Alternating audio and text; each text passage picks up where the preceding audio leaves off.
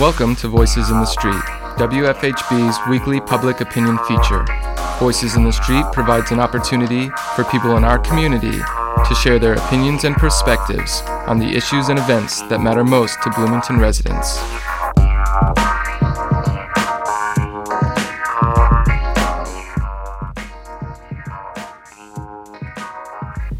This week on Voices in the Street. Should job applicants have to answer questions about their criminal background? Governor Eric Holcomb issued an executive order barring the state's executive office from including on job applications questions concerning an applicant's criminal background.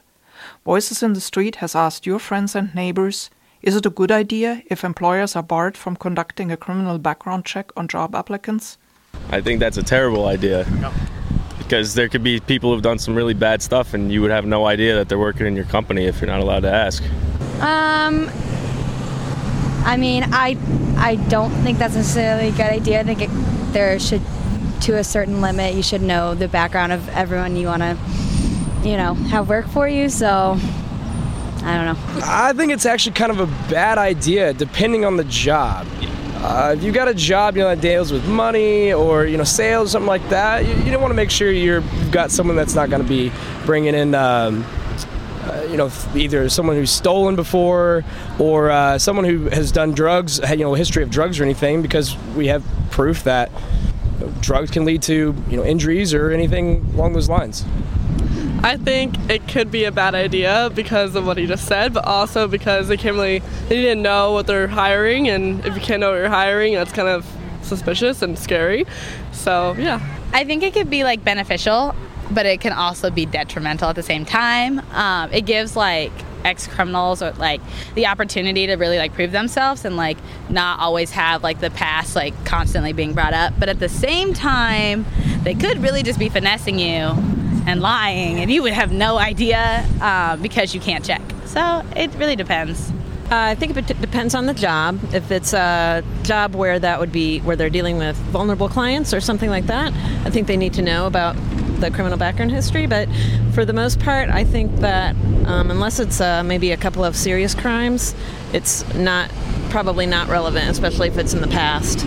So maybe adding a time limit or something. I think it's a pretty good idea because people change, and if you've done, if you had a felony or some serious crime and you've changed a lot since then, then uh, it's not really fair to just immediately be taken off the list because of your mistake, you know, 10 years ago or whatever. Uh, I'd be curious to hear the reasoning of the legislature. I'm not sure why they would think it's a bad idea. Um, I think everybody deserves a second chance, but I think employers also have the right to know uh, who they're hiring. Uh, I would say that it depends on the criminal background and the severity of what the different case is. If it's, you know, maybe like a misdemeanor drinking ticket, then I don't think that that should be applicable to a job. But if it's a, a, felony rape or attempted murder or something like that, then obviously I think an employer would have the right to know that. You know, I know they got to protect the public and stuff. There's certain like um, from sexual predators and stuff like that. I understand all that, but sometimes it goes a little too far. As like mine was a DWI, so I've been rehabilitated and I no longer drink. So, but the stigma is still there, always following you wherever you go. And When it when is society gonna finally say enough's enough? Yeah, I'm okay with that. Yeah. Um, I think people deserve a fresh start. Yeah.